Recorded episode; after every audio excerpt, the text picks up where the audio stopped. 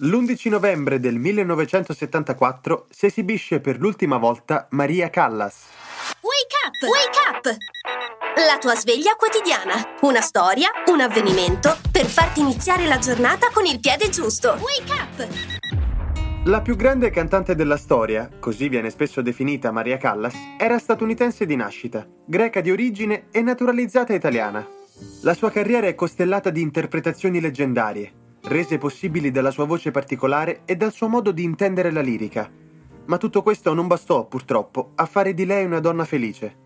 Un marito che la derubava, amanti che la maltrattavano. Il travaglio della sua vita forse le consentì di dare spessore ancora maggiore alle arie cantate, ma la ridusse allo stremo. Ebbe un legame forte con Pierpaolo Pasolini, due anime grandi che hanno condiviso una strada dolorosa.